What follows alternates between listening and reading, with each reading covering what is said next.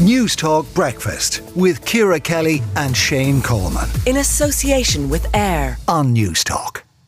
The Public Accounts Committee is sitting later on today on the uh, Ryan Tubridy controversial payments issue, and we are joined now by the head of the Public Accounts Committee, Brian Stanley, Sinn Féin TD for Laois Offaly. Brian, I'm sure you watched with great interest what happened at the Media Committee yesterday. What is it that you want to find out today? We've already learned quite a lot from yesterday. Where are you going to take, I suppose, the questioning this afternoon? Well, yesterday was, uh, uh, I have to say, it was very interesting. Uh, it was a sight to behold. Um, there was, you know, uh, what, what was revealed, and the picture that was painted was of, uh, you know, a bizarre system where everybody out at RTÉ, all the heads of the different sections operated in silos, even though they're all on the, the one campus, yeah. Uh, in the one company. Uh, governance issues, uh, no straight lines of responsibility or, account- or accountability uh, complete failures of in corporate governance, financial systems and accounting practices that are just bizarre as the only word I can think of, and a continuation of a campaign to lay the whole lot on the, on the, at the feet of uh, Dee Forbes. So there's further questions to be asked around all of those issues, and there's further scrutiny to be done on that. Uh, I think in particular, uh, members will, will want to know more about the Renault deal uh, and deals uh, deals in general uh, the whole issue around payments for events. Um, the issue this as well, the, I think. What we've gleaned is that RTE paid for those commercial events that took place that Ryan Tubridy made the personal appearances at.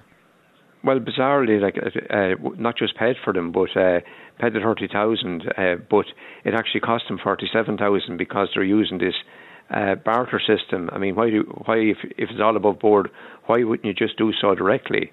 I mean, the same question arises as rela- in relation to the two years of top ups of 150,000 that they paid to Tubridy. It cost 100, it cost over 130,000 to pay that. Mm-hmm. Cost them an extra 80 because of the the circular route that they took. Um, so there'll be more questions around all of that, and I think you know, there would be. Were you satisfied, well Brian, with the answers you heard? I know your own uh, Imelda Munster seemed incredulous when speaking to the chief financial officer and was asking him what, what, what he thought about certain payments, and he said he didn't he didn't know. And she she she was like, "But you're the chief financial officer." Were, were you were you satisfied with the responses RTE's various uh, uh, representatives gave? Well to, well, to me, it's not credible that the head of the finance section in in a, a major company like RTE would not know or would not be able to get the information or be briefed at least on what would be going on in regards to all of this, particularly when they were when they took part in uh, the arrangements for some of the deals themselves. Uh, you know, it's it's uh, totally not credible to actually to try and explain away that by saying that you don't know. Uh, okay, if, can, if can that, I ask you? I know the the PAC has been given some special powers um, to deal with all of this. Uh, what new powers do you have? Well, what we have is is that because RTÉ is a commercial semi-state company, and okay, they do receive public funding. Uh, the, the, biggest part of their income, over 200 million, is by way of the public purse, uh, and that included a top up last year from the taxpayer along with the license fee.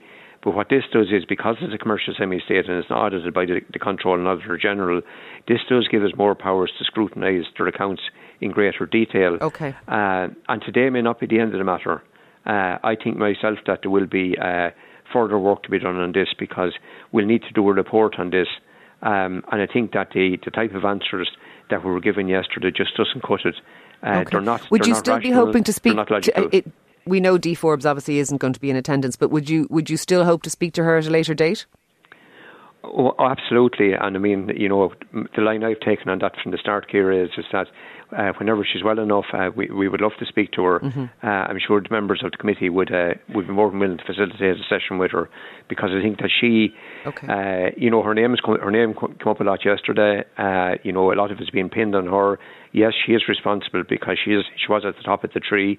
She is the accounting officer, but to think that you know nobody else in the organisation, yeah, uh, so you don't believe that you don't believe that she not, is the sole credible. person who. Okay.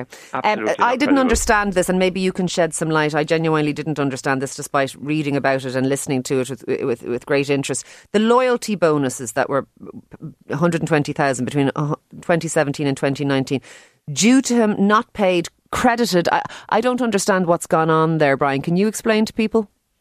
Well, what, from what I can make out of it is it's a bit of uh, fancy footwork in terms of, you know, the money was received by him, But uh, what they done was, you know, the uh, Dee Forbes claimed in her statement that she never knew about 120,000 in that period, uh, and there was, there was a, a very complex uh, system used to try and uh, you know to try and cover that. Uh, what happened was was that remuneration had been understated by RTE, uh, but at the same time the money was paid. So it's trying to dig into that.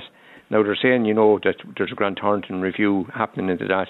Uh, there's a, the Grant Thornton, a Grant Thornton inquiry into it, but what we need to know, the people who there's people in the room today who know about that. Uh, okay. You know, there's there's nine members of the board. They will be able to explain exactly what happened there. This isn't hundred years ago.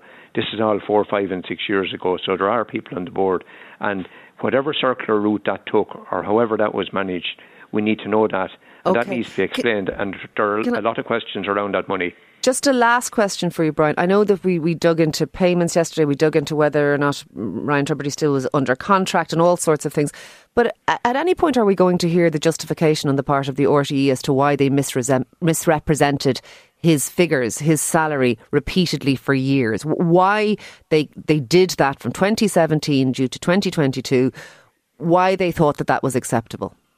Well, that's the million dollar. It's the million dollar question because. Mm uh, what I would say about that is, is that anybody looking at it, I mean, the, the reasons we've heard so far is that, uh, oh, we had to pay him because he may, he may walk, or this is what his agent Noel Kelly was saying, and Noel Kelly was supposed to be holding RTÉ over a barrel. But for God's sake, if you're getting 90, 495,000 of, of an income, uh, you're going to walk. The question, the, the first question I would ask if it was in our, on the RTÉ board is, walk where? You know, All is right. Newstalk going to pay him? Is Newstalk going to pay him 50,000 more. Is Newstalk going to pay him 550 or 560,000? Based on the current salaries people earn in Newstalk, I would suggest the answer no. to that is no. But nonetheless, listen, thank you very much for speaking to us this morning. I know we will all be glued to it a little bit later on.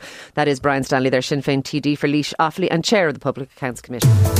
Newstalk Breakfast with Ciara Kelly and Shane Coleman. In association with AIR. Weekday mornings at 7 on Newstalk.